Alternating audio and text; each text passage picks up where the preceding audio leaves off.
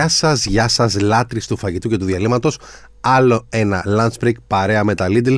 Το τρίτο για το 2024 νομίζω επεισόδιο. Τώρα που είπα το τρίτο. Σήμερα που ηχογραφώ είναι Blue Monday. Είναι η τρίτη Δευτέρα της χρονιάς κάθε χρόνο. Ε, μια ημέρα στην οποία σύμφωνα με έρευνα έχουμε τα πλέον καταθλιπτικά συναισθήματα ε, αυτής της ζωής. Και επειδή το επεισόδιο θα παίξει Τετάρτη, ενώ εγώ ηχογραφώ Blue Monday, Ελπίζω να μην έχετε κάνει κάποια τρέλα μέχρι εκείνη την ημέρα. Όπως δεν ξέρω αν θυμάστε πάνω και Νικήτα σε εκείνο το τραγούδι του Eminem που μου λέει το Spotify ότι είναι Eminem και όχι Eminem. Ε, το Stan που του έχει γράψει ο άλλος στην κασετούλα και έχει κάνει τη βλακεία και το ακούει ετεροχρονισμένα ο Eminem. Εντάξει, μην ακούσω εγώ ετεροχρονισμένα τις βλακίες που κάνετε Blue Monday. Για μένα όμως είναι μια πολύ καλή εβδομάδα. Έχω έρθει με μπρίο και κέφι, όπως διαπιστώνουν και οι αγαπητοί συνάδελφοι εδώ πέρα, τραγουδούσαν νωρίτερα γιατί κόντρα στην Blue Monday ε, πάντα η τρίτη εβδομάδα του Γενάρη είναι η εβδομάδα των γενεθλίων μου οπότε δεν θα τους αφήσω να μου το χαλάσουν θα περάσω πάρα πολύ ωραία έχω περάσει και τέλειος Σαββατοκυριακάκι ε, έχω δει Λάνθιμο να δείτε έχω δει Wonka να το δείτε και αυτό πολύ ωραίες και δύο ταινίες. καλά ασύγκριτες μεταξύ τους. Ο Λάνθιμος, ωραίος, ο Σκαρικός. Το Wonka, φανταστικό να πάτε με τα παιδιά σας. Ε, και έχω φάει και πάρα πολύ ωραία πέρα από τις διάφορες βρωμιές, τις οποίες θα αναλύσουμε στα, σε αυτό και σε επόμενα επεισόδια, πήγα και στην Κουκουβάγια για άλλη μια φορά του Περικλίκο Σκηνά και για άλλη μια φορά ήταν καταπληκτικά. Σου δίνει μια τρομερή επιλογή λοιπόν εκεί στην Κουκουβάγια. Μας το είχε δώσει τύπ και ο, και ο Κοντιζάς, αλλά υπάρχει και στο κατάλογο. Αλλά μας είχε δώσει σωστό τύπ γιατί τι κάναμε. Πήραμε ένα ψαράκι, μια στήρα και τη μισή την κάναμε μπιάνκο την άλλη μισή την κάναμε μπουρδέτο και την ουρά την κάναμε ομά. Οπότε μας έφερε δύο ομά, πάρα πολύ ωραία, ειδικά αυτό με το, με το γιούζου ήταν φοβερό. Ε, το μπιάνκο του είναι το απόλυτο, πιστεύω. Τόσο ωραία, απλή γεύση, μπορούσα να τρώω ε, μέρες. Ε, αυτό το μπιάνκο και το μπουρδέτο πάρα πολύ ωραίο, λίγο πικάντικο. Η Ελενίτσα ειδικά γουστάρει περισσότερο το μπουρδέτο. Όλα υπέροχα, Κουκουβάγια, διαχρονική αξία. Αν έχετε καιρό να πάτε, να ξαναπάτε. Αν δεν έχετε πάει τώρα, μην τρελαθούμε. Περικλήσκο σκηνάς εγγύηση. Σήμερα, βασικά, σας άρεσε που σας είπα που πήγα για φαγητό. Ναι, μπορεί να το κάνουμε ενότητούλα, να πετάξουμε ε, κάποια άλλη να βάλουμε αυτή. Θα το σκεφτώ στα επόμενα επεισόδια. Σήμερα θα είναι μαζί μας ο Κώστας Μαλιάτσης. Κομικός, YouTuber, επιχειρηματίας, μαγαζάτορας ε, πείτε το όπως θέλετε. Μέχρι να έρθει, βέβαια, θα μιλήσουμε για φαγητό και όχι μόνο. Θυμίζω ότι μας βλέπετε στο YouTube, μας ακούτε στο Spotify και τα Apple Podcasts, όλα μέσα από το One Man. Πάμε λίγο για το θέμα της εβδομάδας. Το θέμα αυτής της εβδομάδας είχαμε υποσχεθεί να είναι τα καλύτερα μπέργκερ της πόλης. Όμως δεν θα γίνει αυτό. Στεναχωριέται τώρα ο Νικήτας Λοβιανός γιατί του είχα τάξει να μιλήσουμε για μπέργκερ ε, σήμερα και να, να, να πω εδώ ότι εγώ σου είχα τάξει να μιλήσουμε για μπέργκερ, η Ευελίνα Νικόλιζα σου είχε πει ότι θα φας μπέργκερ. Να ξέρουμε ποιος είπε τι. Οκέι, okay, και από ποιο να περιμένεις τι. Πολύ ωραία. Ε, επειδή όμως έχω γενέθλια, Νικήτα, και ξέρουμε όλοι πολύ καλά ότι στα γενέθλια μας κάνουμε αυτό που θέλουμε εμείς. Εκτός από τις φορές που σου κάνουν κάτι surprise party και κάνεις αυτό που θέλουν οι άλλοι. Okay. Ε, κρατάω τα μπέργκερ για την επόμενη εβδομάδα. Σας υπόσχομαι θα έχετε τη λίστα με τα δικά μου αγαπημένα μπέργκερ την επόμενη εβδομάδα και θα μιλήσουμε λίγο για το κέρασμα κάποιου όταν έχει γενέθλια. Ακριβώς με την αφορμή των δικών μου γενεθλίων. Θα σας πω κάτι. Στο σεξ και στην επιλογή του κεράσματος δεν θέλω και δεν πρέπει να βαριέστε. Αν να το κάνετε για να το κάνετε, μην το κάνετε καθόλου. Μην κεράσετε, μην φέρετε γλυκά. Αμέ δηλαδή να έρθετε με τα μούτρα κατεβασμένα επειδή γίνατε 40 που γίνομαι εγώ και να αφήσετε ένα κουτί σοκολατάκια στη γωνία. Να μην γράψετε καν πιανού είναι και με το στανιό να λέτε ευχαριστώ σου, σας λέει χρόνια πολλά, μην έρθετε δουλειά. Πάρτε άδεια, καθίστε μόνοι σας στη μιζέρια σας εκεί στο σπίτι σας, σε εμβριακή στάση στην πανιέρα σας να κλαίτε και κάντε αυτό. Καλύτερα. Τα σοκολατάκια στείλτε τα, άμα θέλετε. Εσείς κάθεστε σπίτι, τα σοκολατάκια στείλτε, πάντα είναι καλά τα σοκολατάκια. Το κέρασμα θέλει τέχνη, θέλει φροντίδα, θέλει αγάπη.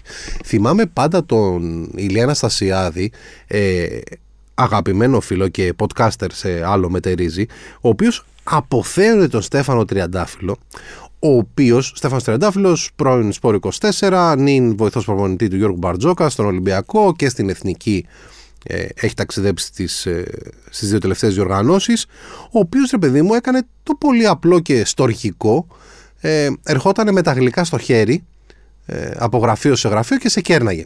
Το οποίο δείχνει μια φροντίδα και μια αγάπη. Ειδικά από έναν άνθρωπο ο οποίος ε, δήλωνε ότι θα ήθελα να είμαι ο κόμπε για να μην σας μιλάω.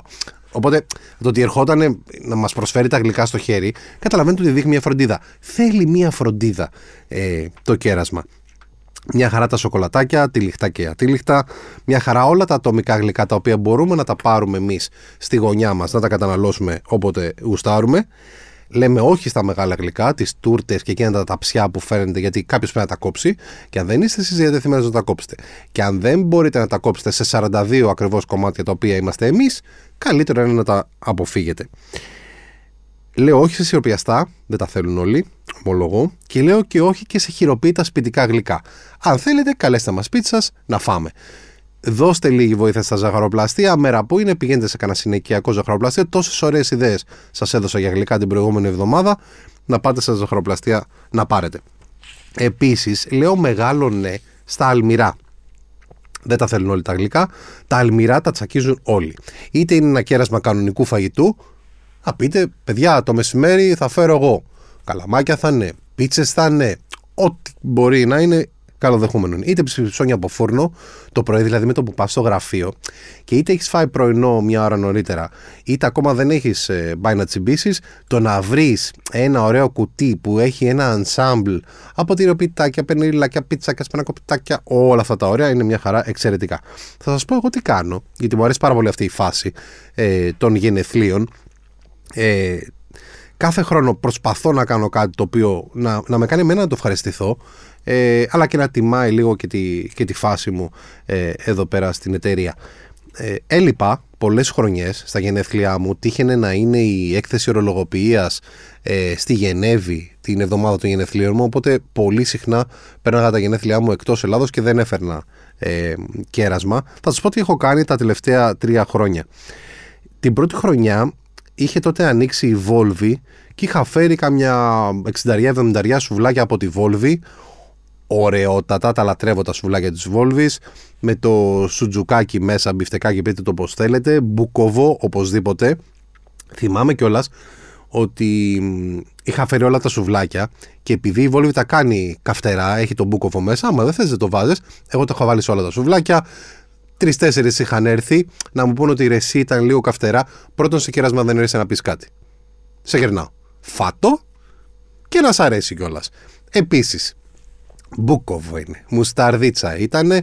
Ωραίο σουτζουκάκι. Ξέρεις τι θα φας, Βόλβι θα πας. Όλο ευθεία, δεν θυμάμαι πώς το λέει και στην ταινία.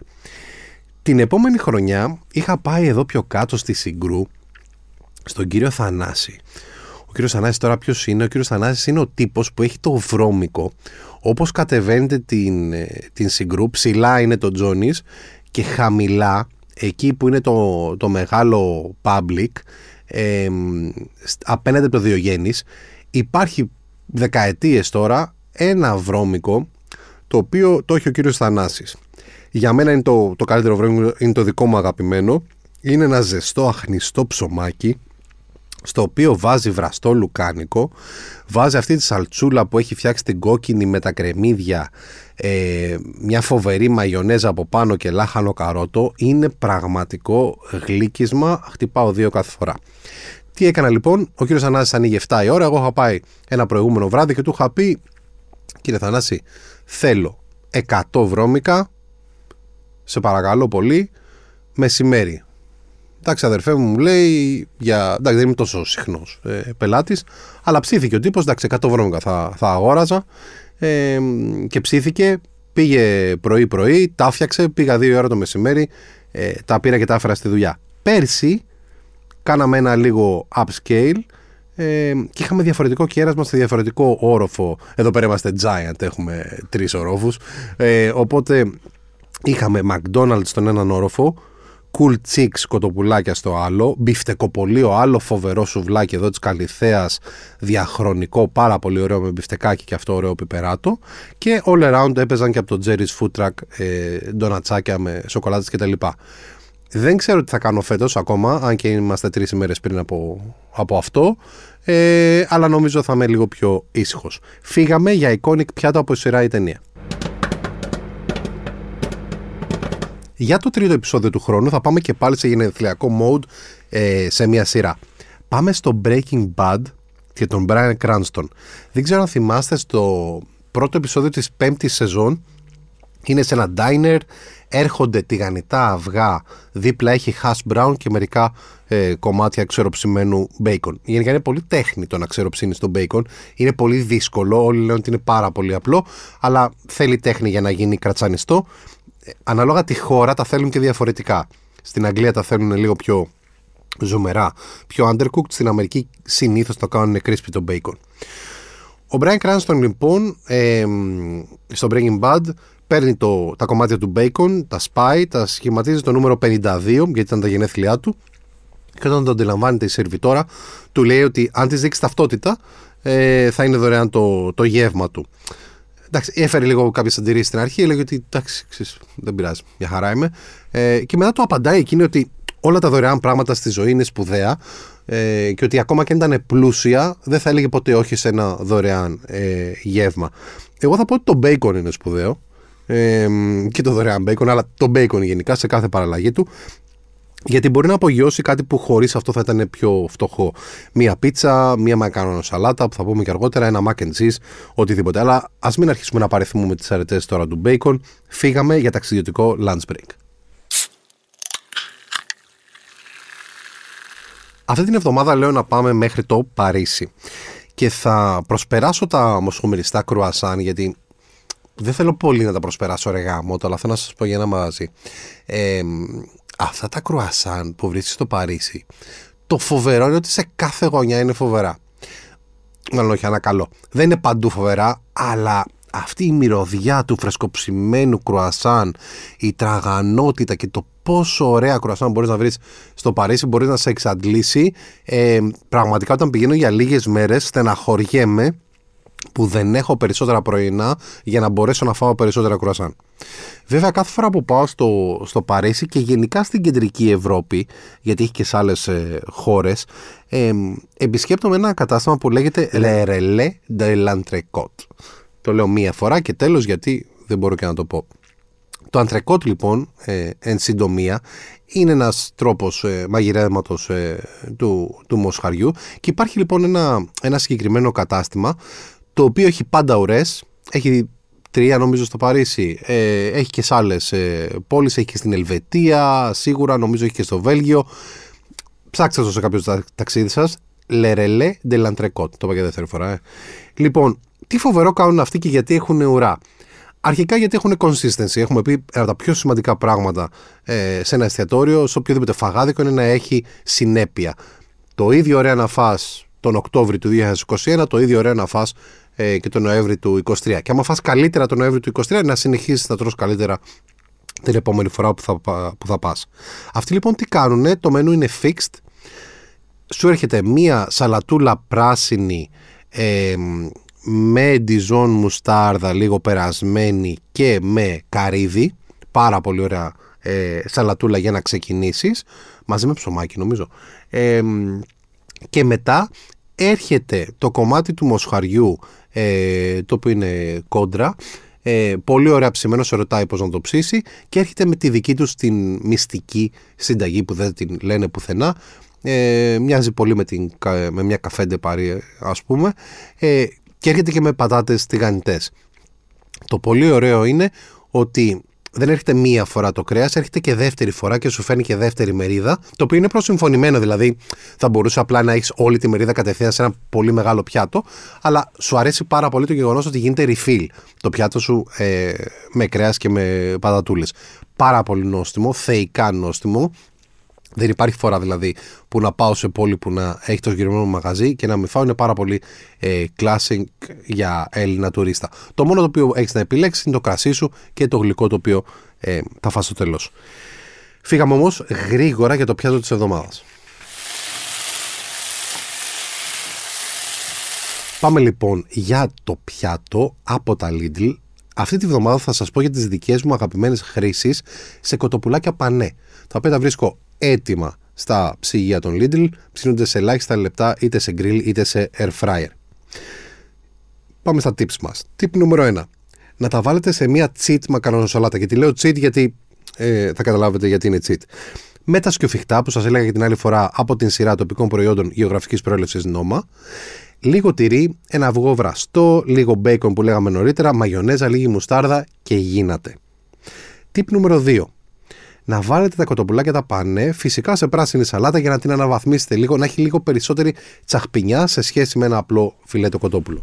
Και τύπη νούμερο 3, να φτιάχνετε, το οποίο είναι εντάξει, πραγματικά το αγαπημένο μου, να φτιάχνετε μικρά σαντουιτσάκια. Μπορώ να φτιάχνω σαντουιτσάκια από οτιδήποτε υπάρχει στο σπίτι, στο ψυγείο, στο δρόμο, στη φύση, παντού. Λίγο τυρί, λίγη πίκλα ή ακόμα καλύτερα ψιλοκομμένη πίκλα μέσα σε μαγιονέζα και μουστάρδα με ένα κοτοπουλάκι πανέ. Συμφωνεί εδώ πέρα ο Βλαβιανός. Είσαι έτοιμος για τον καλεσμένο; Φύγαμε. Καλεσμένος μας λοιπόν, ο Κώστας Μαλιάτσης Γράφετε τόση ώρα, πω την πάτησα.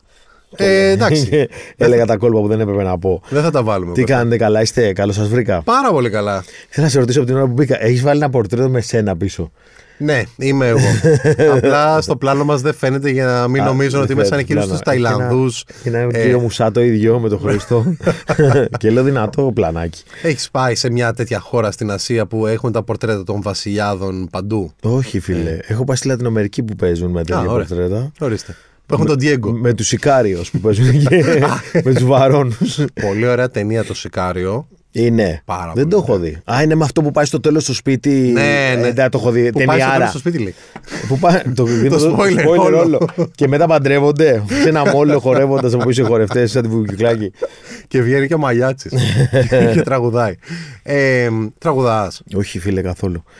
Κάνω ραδιόφωνο κάθε πρωί. 6, δεν κάνω, θυμάμαι. 7 με 10. Έχω χάσει τρία χρόνια το κάνω το μεταξύ.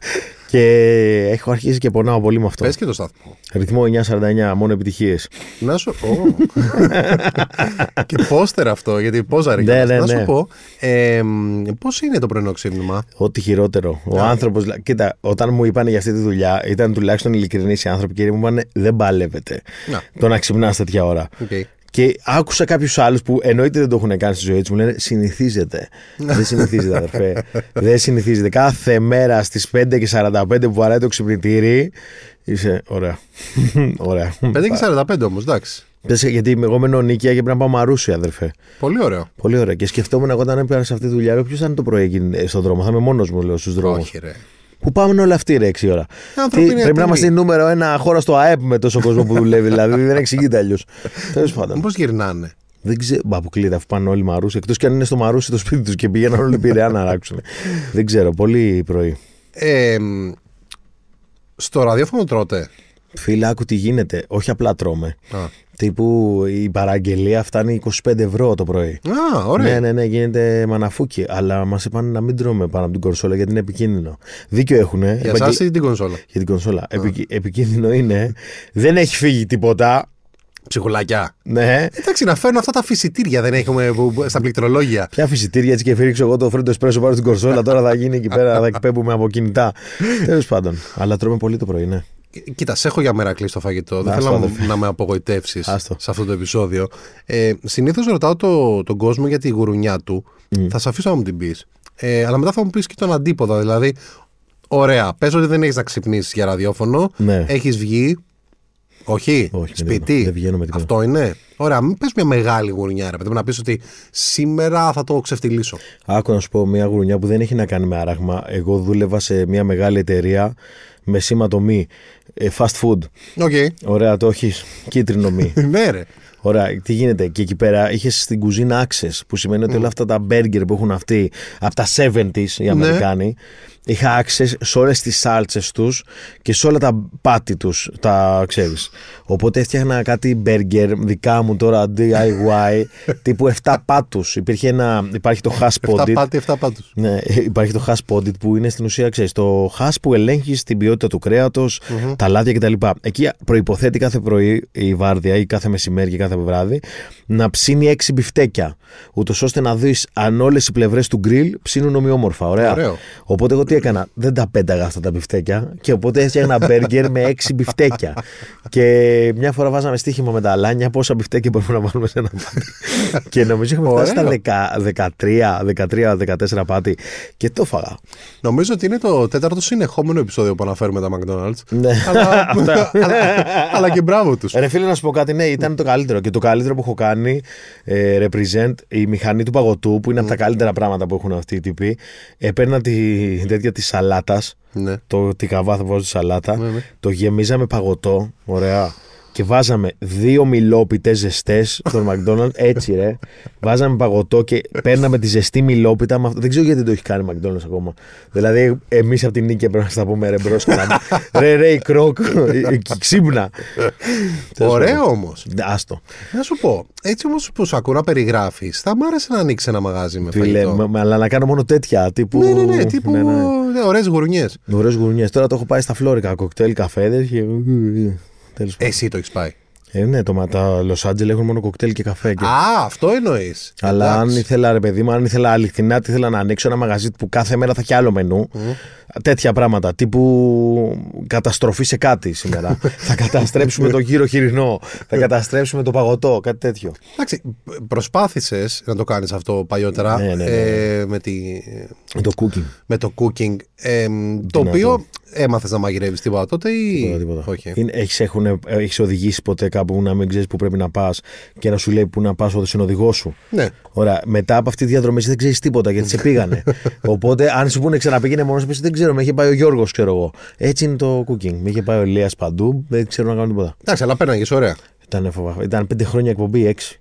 Δηλαδή και κάθε Παρασκευή επεισόδιο που σημαίνει ότι πρέπει να κάναμε τρία επεισόδια τη βδομάδα για να βγει ο μήνας. Θυμάμαι που είχε σταματήσει και μετά είχατε επανέλθει με αγαπημένη Έλενα Δωμαζάκη Ναι, τότε ναι, ναι. Κρέτα Με Φάρμ. People's Είχατε βρει Choice. χορηγό.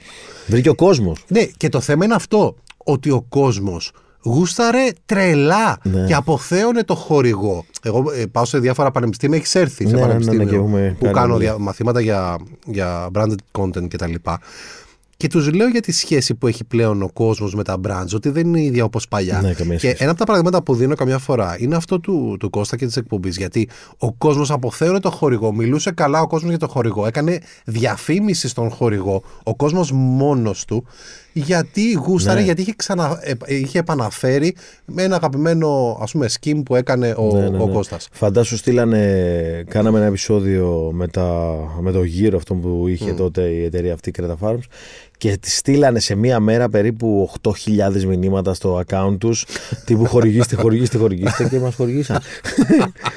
και επανήλθε η εκπομπή, να είστε καλά παιδιά. Εντάξει. Ε, μ, σου λείπει κάτι από τις... Γιατί έκανες τώρα εκπομπή μαγειρικής Ναι, ναι. πολύ πριν ε, υπάρξουν Κοίτα. online αυτές. Σου λείπει κάτι τέτοιο ας Μου πούμε, λείπει τώρα πολύ online; το creation λέει, και το content γενικότερα. Αλλά τι γίνεται, φάγαμε ένα overdose αυτή την τετραετία, την καλή τετραετία του YouTube που μπήκανε τα brands μέσα. κορονοϊού, ναι. Και του, πριν, λίγο πριν. Ναι. Ήταν δύο-τρία χρόνια πριν την κορώνα. Ωραία. Ε, 16, 17, 18 θα πούμε. Όπου ήταν μια τριετία που σπάσαμε. Δηλαδή έβγαιναν βίντεο με το κιλό. Βγάζαμε, είχες τα σταθερά. Τα, τα Ναι, one-offs ναι, με ναι. τους χορηγούς Είχες να πας να κάνεις ένα άλλο με άλλους creator τα collab Ήταν η χρυσή εποχή του YouTube θεωρώ Και έγινε τόσο πολύ βίντεο, τόσο πολύ γύρισμα Που μετά ήσουν ωραία τώρα τα είπαμε όλα, τελείωσε το πανηγύρι. Και μετά εντάξει, κάνεις και άλλα πράγματα παράλληλα. Είναι αυτό που έλεγα πάντα, ότι το YouTube, η παράσταση, το stand-up και οτιδήποτε άλλο κάνεις έχει διαφορετικά κοινά. Είναι, α, σε άλλο κόσμο απευθύνεις στο YouTube, σε άλλο στις παραστάσεις σου, σε άλλο στη ζωή σου που εργάζεσαι κτλ. κτλ. Και είναι μια ισορροπία που όσο μεγαλώνεις, τόσο πιο δύσκολο είναι να τη φέρεις ίσα. Εγώ επειδή σε έχω δει από κοντά ρε παιδί μου έτσι και εκτός ε, δουλειάς ενώ το να μην είσαι στη μέρα μπροστά σε μια κάμερα ή να Ναι. μιλάς σε, σε κόσμο λίγο το καταλαβαίνω γιατί σε βλέπω στα, στα stand-ups ό,τι βιντεάκι ανεβάζεις και να ξέρεις ότι εγώ καταλαβαίνω ότι περνάς πολύ καλά αλλά υπάρχουν άνθρωποι που σίγουρα θα λένε ρε εσύ αυτός θα περνάει καλά, έτσι που άρα, έτσι που περπατά, έτσι που τέτοιο. Αλλά ξέρεις, αυτός είναι ο μαλλιάς, δηλαδή ξέρεις, αυ- αυτή είναι η φάση Ναι, του. το Το γουστάρεις mentality. στα stand-up. Γιατί να πούμε εδώ στον κόσμο που δεν σε ξέρει ότι γεμίζει κάποια θέατρα. Ξέρεις, κάθε, φο- κάθε φορά λέμε ότι α, ο τάδε τραγουδιστής γέμισε το θέατρο και το κάνουμε και, και θέμα. Και ο τύπος κατεβαίνει ο- ο- ό,τι να είναι άκυρες μέρε, μια Τρίτη, ξέρω εγώ, ένα Ηράκλειο Κρήτης και έχει ένα γεμάτο θέατρο Ναι, ναι, ναι. τεράστιο ε, για να κάνει stand-up. Είναι πολύ σημαντικό να έχεις και μια, μια στήριξη από τον κόσμο τόσα χρόνια. Γιατί το- αυτό τώρα κλείνει 11 χρόνια το stand-up. Και εντάξει, τώρα παίζω σε χιλιάρια δηλαδή στα περισσότερα. Με ενώ χωρητικότητα ανθρώπων. Το οποίο είναι πάρα πολύ σημαντικό γιατί είναι αυτό που λες. Είναι κάποιες μέρες που είμαι χάλια. Αντικειμενικά ψυχολογικά, είμαι χάλια. Μπορεί να έχει γίνει κάτι, χίλια δύο. Ε, και πρέπει να βγεις να παίξεις. το πιο σημαντικό που έχω περάσει είναι να έφυγε ο θείος με εμένα πολύ απρόσμενα από τη Οκ. ζωή. Και είχα παράσταση διπλή εκείνη τη μέρα. Είχα μία στις 7 και μία στις 9 η ώρα το βράδυ. Και ήταν και οι δύο γεμάτες. Και βγήκα και έπαιξα κανονικότατα. Ναι, δηλαδή ναι. δεν γινόταν αλλιώς και ήταν τύπου, ξέρεις, κωμωδία. Κάνει και διπλή παράσταση. Ναι, ναι. Σκύλος. ναι, μία στις 7 με στις 9 represent. Αλλά θέλω να σου πω ότι είναι το standard, γενικότερα η κωμωδία είναι ένας τοίχος τέταρτος που θα υπάρχει πάντα. Εσύ θα κάνεις τη δουλειά σου, ο κόσμος θα γελάει ναι. και εσύ μπορεί να είσαι χάλια. Είναι και το μοτίβο που βλέπεις, πόσους κωμικούς βλέπεις στον κόσμο που φεύγουν από τη ζωή με δική τους θέληση, επειδή αφαιρούν τη ζωή στον εαυτό τους, γιατί δεν αντέχουν άλλο μια πίεση, μια συσσωρευμένη κατάθλιψη που δεν μπορούν να την εξωτερικεύσουν. Είναι και Blue Monday σήμερα. Μην κάνεις, Σήμερα είναι. Μην κάνεις καμιά τρέλα. Γι' αυτό με πήγε καρότσα από το πρωί, ρε bro. Όλες τις άλλες Δευτέρες με το βράκι στο κεφάλι μου. Τους έλεγα για, για Eminem, Stan και τέτοια κασέτες έγραφε ο άλλος εκεί πέρα. Τον πιάσανε μετά. Κώστα, μην κάνεις καμιά τρελά. Όχι, αδερφέ, εντάξει. Εντάξει. με- ποιο- Ποιος θα τρέχει τα μαγαζιά, εσύ με τα καλά; Μίλησε μου λίγο Θα για αφήσεις τον το... αδερφό μου να τα κάψει. Μίλησε μου λίγο για τον αδερφό σου. Πήγα να σου πω για το Λο Άντζελε, αλλά μίλησε μου για τον αδερφό σου Ο λίγο. αδερφός μου είναι από τους πιο αστείους τύπους που ξέρω, ρε. Είναι φοβερός. Ευτυχώς ξεκίνησε να ασχολείται και αυτός με την κομμωδία πριν κάνα πεντάρι χρόνια. Ε, τώρα βγάζει το, σπε- το πρώτο του special, που είναι το πρώτο stand-up Ωραία. comedy special, 60 λεπτά καθαρό κείμενο. Έχει το... γράψει ο ήχος; Ναι, ναι, όλα Α, καλά. εντάξει. Μην ανησυχείς καθόλου. Γιατί να πω το λέω αυτό, γιατί του, ο Κώστας έλεγε μια ιστορία στο δεύτερο Ναι, ε, ναι. special ε, που χωράφησε στη Θεσσαλονίκη και λέω δεύτερο γιατί το πρώτο δεν έγραφε ο ήχος. Ναι, όχι απλά δεν έγραφε Ναι. ο ήχος, ε, γράφτηκε ε, τη λούπα, είχε- υπήρχε μια λούπα χαλί που βγαίνει στην αρχή ο κωμικός και λένε «Α, η μουσική» και αυτή, αυτό το χαλί έγραφε 60 λεπτά παράσταση. Και ήταν 60 λεπτά λούπα, με τον πιτάκι, τον beat και εγώ από πάνω να... Ναι, επικό. Ωραία, άρα το special του αδερφού έχει γράψει. Ε, ήταν, Να μπορούν να τα ήρθε ακούσουν, ο- να το δούνε. Α, επαγγελματίας άνθρωπος βοήθησε. και γράφτηκε και ο ήχος και τα γέλια και όλα. Ε, Λος Άντζελε, Λος Άντζελε είναι από το 19. Είναι ένα comedy club το οποίο έτσι άνοιξε ωραία ακριβώς- χρονιά άνοιξε, μπράβο. ρε. ακριβώς τη χρονιά του κορονοϊού. το οποίο ήταν φοβερό γιατί ήταν τα οι πρώτοι πέντε μήνες, έξι μήνες που το αγκάλιασε ο κόσμος. Ήταν όλα sold out. Λέω εντάξει, το όνειρό μου πραγματικότητα. Ένας Κινέζος βαριέται να βράσει ένα μπαγκολίνο μια μέρα. το κατεβάζει γιατί βιαζόταν να πάει στη δουλειά. Επόμενο πλάνο, ψ, τα πάμε. Και Πιάνει πλάκα. Έβλεπα τα βίντεο τώρα πρόσφατα, ρε, που νόμιζα ότι αυτό θα θυμάστε που κλείναν όλα τα μαγαζιά για μια εβδομάδα Ναι, ναι. για να βοηθήσουμε Και καλά. όλοι στη δημόσια υγεία. Και πέτυχα αυτό το βίντεο στις αναμνήσεις. Που λέω, βγαίνω στην κάμερα και λέω τότε προληπτικά το Los Angeles για δύο εβδομάδες θα παραμείνει κλειστό για να μην ε, ενισχύσουμε την εξάπλωση και να προσέχουμε.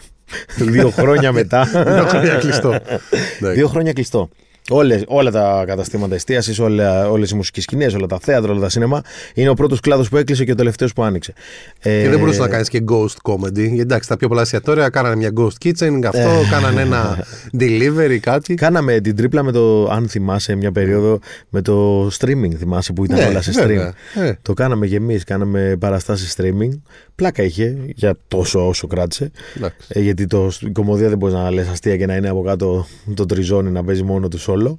Αλλά το θέμα είναι αυτό. Το ότι άνοιξε τότε το Los Angeles, τρώμε τη φάπα. Μένουμε δύο χρόνια κλειστοί, την παλεύουμε. Και τώρα; Και τώρα είναι μια τριετία, που, διετία στην ουσία, όπου είμαστε full ανοιχτοί, έχουμε παραστάσεις από Τετάρτο Κυριακή, πάρα πολύ ωραίοι κομικοί, παλιοί, καινούργοι, εγώ με τα σόλο μου.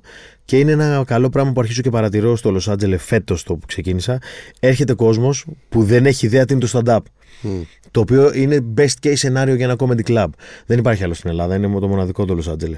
Μπαίνει μέσα κόσμος, τώρα μπήκε ένα ζευγάρι τώρα, τα οποία ήταν 60 χρονών. Ναι. Και λέω από περιέργεια, τους πετυχαίνω στην είσοδο, λέω πώς το μάθατε αυτό; Λέει, δεν ξέρουμε, λέει. Μας είπε ο γιος μας, λέει, ότι είναι ένα μαγαζί, λέει, και παίζουν αστεία. Και μπράβο του. Και ήρθαμε να δούμε. Επειδή παίζουν αστεία. Ούτε τι είναι το stand-up, ούτε ποιος παίζει στη σκηνή. Και ήρθαμε να δούμε αστεία. Και τους πετυχαίνω, ήμουν μπάστακας, ρε, απ' έξω τους πετυχαίνω που φεύγουν, λέω, πώς σας φάνηκε και αυτά; Λέει, «Α, λέει, ωραίο, είναι, δεν έχουμε ξαναδεί κάτι τέτοιο, λέει. Και ψάχτηκαν και είδαν όλες τις παραστάσεις. Και είναι φασάρα, ρε φίλε, γιατί έρχεται κόσμος που είναι όλων των ηλικιών και βλέπει απλά δεν τους νοιάζει ποιος παίζει.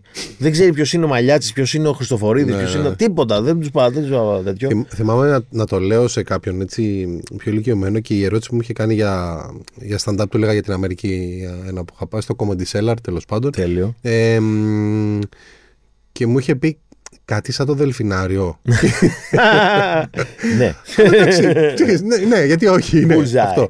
Ε, βέβαια Ναι. στο Comedy Cellar να σου πω ότι ακριβώς απ' έξω στη γωνία ε, το έχουμε συζητήσει και σε αυτό το podcast νωρίτερα γιατί λέω για iconic ε, φαγητά από σειρές ή ταινίες και τους είχα πει για το Λούι ε, που έτρωγε ένα κομμάτι πίτσα λίγο πριν Ναι. μπει στο Comedy Cellar. Έχει λοιπόν ένα κομμάτι πίτσα στη γωνία. Ε, στο Los Angeles Πίτσα φαγητό έχουν. τι κα- Α, πίτσα, εντάξει, Ναι, ωραία. και αν γκουγκλάρεις comedy club food στα μενού, όλα τα comedy club στον κόσμο έχουν πίτσα. Εντάξει. Οπότε πήρα και εγώ πίτσα τι να κάνω. Η αλήθεια είναι ότι το Los Angeles είχα πάει σε τρία comedy club στο Λονδίνο, πέρα από το comedy store και αυτά. Σε κάποια άλλα στο Στρασβούργο, σε κάποια άλλα στο τέτοιο. Μάζεψα στη Βαρκελόνη σε ένα που έχει. Μάζεψα πολλές φωτογραφίες, πολλές εικόνες και προσπάθησα να κάνω το Los Angeles μία μίξη των comedy club που εγώ έχω δει. Οκ. Ούτως ώστε και αυτός που θα έρθει ή θα πάει στο εξωτερικό σε ένα comedy club, ξέρεις, να είναι σε φάση, ξέρεις, κλασικό τραπεζάκι με το φωτάκι του, τέτοιο, νταρκίλα, μπαρ πίσω, ε, σκηνή ψηλή μεγάλη. Ε, το πήγα by the book. Ούτως ώστε να πάρει ο άλλος όλη την εμπειρία του comedy club. Θα σε πάω πίσω στο YouTube. Ε, μ, τι πάει στραβά; Άκου, δεν πάει τίποτα στραβά. Απλά έχει έρθει ένας μεγάλος καινούριος παίχτης, το TikTok, που εκτός από τα στοιχεία σας, από τις κάρτες σας και, από- και από τα ads σας, δίνει και content. Τι να κάνουμε τώρα. Ε, όταν σου λέει 60% viewership έχει πάει στο TikTok, 60% είναι παραπάνω από το μισό. Δηλαδή θέλω να σου πω ότι κα- ακόμα και τίμιος creator να είσαι που θα πεις θα το κουβαλήσω στο YouTube όπως το κουβάλαγα, δεν μπορείς να έχεις ε, βλέψεις για αυτά που γινόντουσαν τότε. Αυτή τη στιγμή υπάρχουν ε, TikTokers οι οποίοι ένα βίντεο στο TikTok μπορεί να έχει 2 εκατομμύρια views ε, από έναν creator με 20.000 followers ή με 10.000 followers. Αυτό δεν υπήρχε παλιά, ήταν αναλογικά τα νούμερα. Τώρα η πλατφόρμα σου δείχνει ένα άνοιγμα σε όλο το κοινό, ανεξαρτήτως ακόλουθου ή όχι. Οπότε οποιοδήποτε μπορεί να γίνει TikToker. Δηλαδή, οποιοδήποτε μπορεί να γίνει creator. Έχετε δει τους απίθανους. Ναι, ναι, ναι. Έχετε ακούσει την ατάκα του σύνδρομου που λέει όταν ε, γίνουν όλοι σούπερ ήρωε, τότε κανείς δεν θα είναι σούπερ ήρωα. Αυτό γίνεται με το creation τώρα. Όταν θα είναι όλοι creator, δεν θα είναι κανείς creator. Οπότε έχουμε αυτή τη στιγμή ένα κύμα ε, content, reviews, χορευτικά, ναι, ναι. παππούδες που χορεύουν το ζεμπέκικο της Ευδοκίας. Γιαγιάδες που βαράνε παλαμάκια στο ζεμπέκικο της Ευδοκίας. Γάμους. Ε, ό,τι θες, αδερφέ. Να σου πω, κάθομαστε και το βλέπουμε. Ναι. Από εκεί και ύστερα, τι να πούμε. Είναι το κύμα, είναι το wave. Ε, κολύμπα. Είναι καλή στιγμή να του πω ότι ξεκίνησα και εγώ να κάνω τώρα κάτι βιντεάκια στο TikTok Όπως ε, πρέπει. τα οποία το ονομάζω Όλοι το ξέρουν αυτό. Είναι πράγματα τα οποία όλοι τα ξέρουν. Ωραίο, μπράβο, να, είδες. Μάλιστα. Μα ρε φίλε, ναι, αυτό είναι το TikTok. Είναι το, το consistency σίγουρα έχει, έχει όπως και σε όλα, τα, σε όλα τα social media, αλλά στο TikTok νομίζω είναι πολύ περισσότερο. Νομίζω είναι ένα τη μέρα. Πρέπει να έχεις τα μπαντελόνια ναι, και ναι, τα να- να το κάκαλα υπηρετείς. και να πεις ένα βίντεο τη μέρα, ούτως ώστε ο αλγόριθμος να έρθει να μου κάνει πατ-πατ στο κεφάλι και να με δουν οι άνθρωποι. Αλλά μου αρέσει που γίνονται viral και creators, άνθρωποι που κάνουν ό,τι να είναι. Δηλαδή, αν μου έλεγε εμένα ότι θα έβλεπα μια κυρία που φτιάχνει τάπερ στα παιδιά της για να δει ότι θα φάνε την άλλη μέρα και εγώ να περιμένω να δω αν τα φάγανε. ε, ρε φίλε, να σου πω κάτι, το πέτυχε. Ήταν ένα παραθυράκι εκεί πέρα στο creation που δεν είχαμε βρει και ήταν πα- πάρ' το, το Χριστιανό Ρονάλντο. Και το βάλε. Κάποια, κάνουμε; κάποια στιγμή να, να πούμε σε αυτό το podcast και accounts φαγητού που ακολουθούμε και τέτοια. Θυμίσου το, Νικητά, σε επόμενα Ναι, επεισόδια. οπωσδήποτε. Ε, μ, εντάξει. Ένας τύπος ο οποίος βλέπει μαλλιάτς και γουστάρει και είναι πιτσιρικάς και αυτό και θέλει να γίνει creator. Πού ξεκινάει; Αλήθεια τώρα στο TikTok. Αλήθεια. Δεν, δεν μπορώ να πω κάτι άλλο. Δηλαδή, το YouTube αυτή τη στιγμή είναι μια πλατφόρμα που υπεραγαπάει τους παλιούς creator. Να το πούμε και αυτό. Εγώ πλέον έχω ένα CPM στο κανάλι μου 8 ευρώ. Δεν υπήρχε αυτό. Cost per minute. Δηλαδή, το, εμείς πληρωνόμασταν 1000 views, ανά 1000 views. Το cost per minute στην ε, Ελλάδα για χρόνια ήταν 50 λεπτά στην καλύτερη. Δηλαδή, την περίοδο που πέφταν πολλές διαφημίσεις, Χριστούγεννα, φανταστείτε, στην πλατφόρμα, ανέβαινε και πήγαινες 70 λεπτά. Και λες, Χριστέ μου, 70 θα λεπτά πάρω, το λεπτό. ναι, θα πάρω Ferrari. Ε, αυτή τη στιγμή είναι 8 ευρώ. 5 ευρώ, 6 ευρώ. Ε, Λεφτά που είχαν οι Αμερικάνοι YouTubers όταν ξεκινήσανε. Που σημαίνει ότι αυτή τη στιγμή το YouTube προσπαθεί να κάνει τους creators που έχουν ήδη βήμα να γυρίσουν στην πλατφόρμα ή την πλατφόρμα που έχουν να προσπαθήσουν ακόμα και με Να τη 60.000 στηρίξουν, ναι. ναι. και 50.000 views και 60.000 views που παλιά λέγαμε 60.000 views flop πάρε το βίντεο δεν το είδε άνθρωπος και τώρα 60.000 views είναι ένα πολύ καλό νούμερο με 100 εντάξει το συζητάω σφράγισες ε, για να προσπαθήσει η πλατφόρμα να κρατήσει creators εδώ γιατί το Vine α, έδειξε ότι έφυγαν οι creators του Vine, πήγαν στο YouTube, πήρε μια ανάσα Ναι, στο ναι, YouTube, ναι. λέει ουφ, την γλίτωσα και μετά έρθει το οκτικό και έλεγε πα, τα πάμε ψηλέ, φέρ τους όλους εδώ. Με, με πόσα views θα είσαι ευχαριστημένος για το podcast μας, Να ξέρω να βάλουμε ένα πύχη κάπου. Τι subs έχουμε; Δεν σταματάω. λοιπόν, με 10.000 και πάνω είμαστε full πένα. Εντάξει, είχα, κοίτα. Θα το σπρώξω κι εγώ έτσι Όλα, και ρε, δεν δείτε όλα. το βίντεο. Ο Λαρετζάκης πήγε στα 17-18. Μια χαρά είστε ρε, εδώ μιλάμε για viral Η πράγματα Ευελίνα τώρα. Νικόλιζα έχει πάει 30. Άντε γεια. Ε. Άντε γεια, δεν βρέχει φράγκα είστε. Να σου πω και επειδή με την Ευελίνα δεν είπαμε τίποτα για την Αγγελική Δούκα. Πες μου λίγο για την Αγγελική Δούκα. Αγγελική Δούκα, ό,τι καλύτερο μου έχει συμβεί. Ε, Φοβερός συνεργάτης και φίλος. Τι στο χρώσταγα αυτό. Ναι, πραγματικά είναι πολύ ωραίο και είναι και ωραία ιστορία γιατί από την άποψη ότι γνωριστήκαμε όπως να είναι με την Αγγελική, μας γνώρισε η Λιδία, η Παπαϊωάννου, γιατί χρειαζόμουν εγώ έναν άνθρωπο να με βοηθάει, γιατί ήταν τότε που είχαν μπει οι πρώτοι χορηγοί στο YouTube και εμείς ήμασταν τσοπάνιδες. Πού να ξέρω εγώ πόσο κοστολογείται τα μάτια που βλέπουν ένα βίντεο, πού να ξέρω εγώ πόσο κοστολογείται αυτά. Δεν είχα ιδέα. Και οι μαρκετάδες είχαν ιδέα. Εμείς δεν είχαμε ιδέα. Και κάναμε διάφορα πράγματα λάθος. Ναι. Και μια μέρα πήρα μια πολύ μεγάλη δουλειά εγώ από ένα πολύ μεγάλο πελάτη και τυχαίνει και το λέω απλά μπροστά της. Επειδή ήταν η Λιδία που ήμασταν φίλοι και το συζητάγαμε. Και η κοπέλα ήταν, Χριστέ μου, τι μου λέει αυτός ο άνθρωπος, που είναι η δουλειά της να είναι ναι, ναι. agency, ρε παιδί μου, ε, marketing και PR κτλ. Και μου λέει: μπορώ, μπορώ να σε βοηθήσω σε αυτό το πράγμα. Λέω, και βέβαια, τι εννοείς, σε ευχαριστώ πάρα πολύ. Μην τα πολυλογώ, τύπου από τετραψήφιο αριθμό το πήγε όχι απλά πενταψήφιο, το πήγε νούμερο το οποίο δεν, θα- δεν είχα δει στη ζωή μου. Και ήμουν σε φάση Χριστέ μου, έτσι δουλεύει αυτό το παιχνίδι. Και ήταν η πρώτη δουλειά που κατάλαβα ότι χρειάζομαι έναν επαγγελματία συνεργάτη που να κάνουμε αυτό. Και είναι ε, γαμάτο, δεν βρίζουμε. Ό,τι θες κάνεις. Είναι γαμάτο γιατί και αρχίζει και βρίζει μόνο. ναι, γάμο. Ήταν ε, φοβερό γιατί θυμάμαι ότι ξεκίνησε το agency η Αγγελική με μένα και Ginger τη- Communications, Ginger να Coms πούμε. εννοείται. Και άμα πάτε στο Instagram είμαι εγώ και η Λιδία, δύο άτομα δεν Έτσι. υπήρχαν. Και τώρα πλέον είναι αυτό το τεράστιο έτσι, πολύ δυνατό. το έτσι. conglomerate. Ναι, με πόσο κόσμο μέσα που κάνουν Οπότε, φανταστικές αν δουλειές. είστε young creator, οι οποίοι όμως έχετε ένα βήμα, ε, αν φτιάχνετε τάπερ για τα παιδιά σας για την επόμενη Ψηθείτε- μέρα, Εκεί ψηθείτε full on, να ξέρετε. αν κάνετε ζεϊμπέκικο και χορεύετε, μιλήστε στην Αγγελική Δούκα. Στείλτε ένα μηνυματάκι, Ginger Cop. Αρκεί να στείλετε. Τα, άμα στέλνετε τάπερ, στείλτε σε μένα. Να κάνω ποιοτικό έλεγχο. Χάσπο, να ψήνω τα μπιφτέκια. Κώστα, ευχαριστώ πάρα πολύ. Παιδιά και εγώ ήταν πολύ ωραία. Έχουμε Ελπίζω- ξεχάσει κάτι; Δεν έχουμε ξεχάσει τίποτα. Κάθε, τε- α, κάθε Τετάρτη στο Λος Άντζελες παραστασάρα πιάστηκα. Κανονίστηκε δεν έρχεται. Ευχαριστώ πάρα πολύ που έχετε sold out την παράσταση. Και θα προσπαθώ να είμαι όλο και πιο αστείος κάθε χρόνο. Νωρίτερα, τις Τετάρτες, να ακούτε εδώ το podcast Lunch Break. Ναι. Δηλαδή, βάλτε το στα μάξι καθώς πηγαίνετε. Spotify το βάζεις. Ναι, ρε. Ε, στο μάξι όπω πηγαίνετε. Δηλαδή, σπαθιά να καταπιούν οι άνθρωποι. Τι άλλο να κάνουν. λοιπόν, Ευχαριστώ πολύ. ευχαριστώ πολύ. Αυτό ήταν άλλο ένα lunch break παρέα με τα Lidl. Την επόμενη εβδομάδα, Νικήτα, υπόσχομαι, θα έχω τα δικά μου αγαπημένα ε, μπέργκερ της πόλης. Μέχρι τότε μην βαριέστε να μαγειρεύετε. Σας εκετεύω τα φιλιά μου στις εορταστικές κουτάλες σας.